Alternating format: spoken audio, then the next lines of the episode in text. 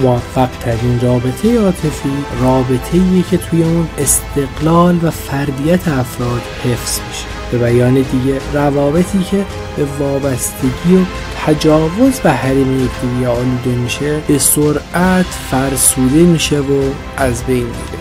از طرف دیگه اگه این استقلال از حد خودش فراتر بره و به جایی برسه که دو نفر نتونن با هم صمیمیت سالم داشته باشن و به وحدت و یگانگی برسن اون وقت رابطه آسیب می‌بینه و از بین میره.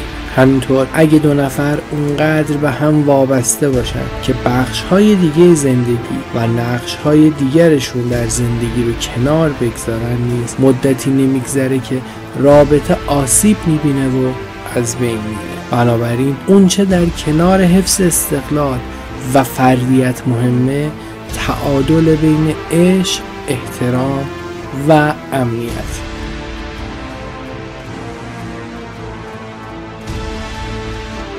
من پژمان برکاتی هستم روانشناس و مشاور توسعه فردی و از شما دعوت می‌کنم همراه ما باشید و این فایل رو با دوستانتون به اشتراک گذاشته و همرسانی کنید.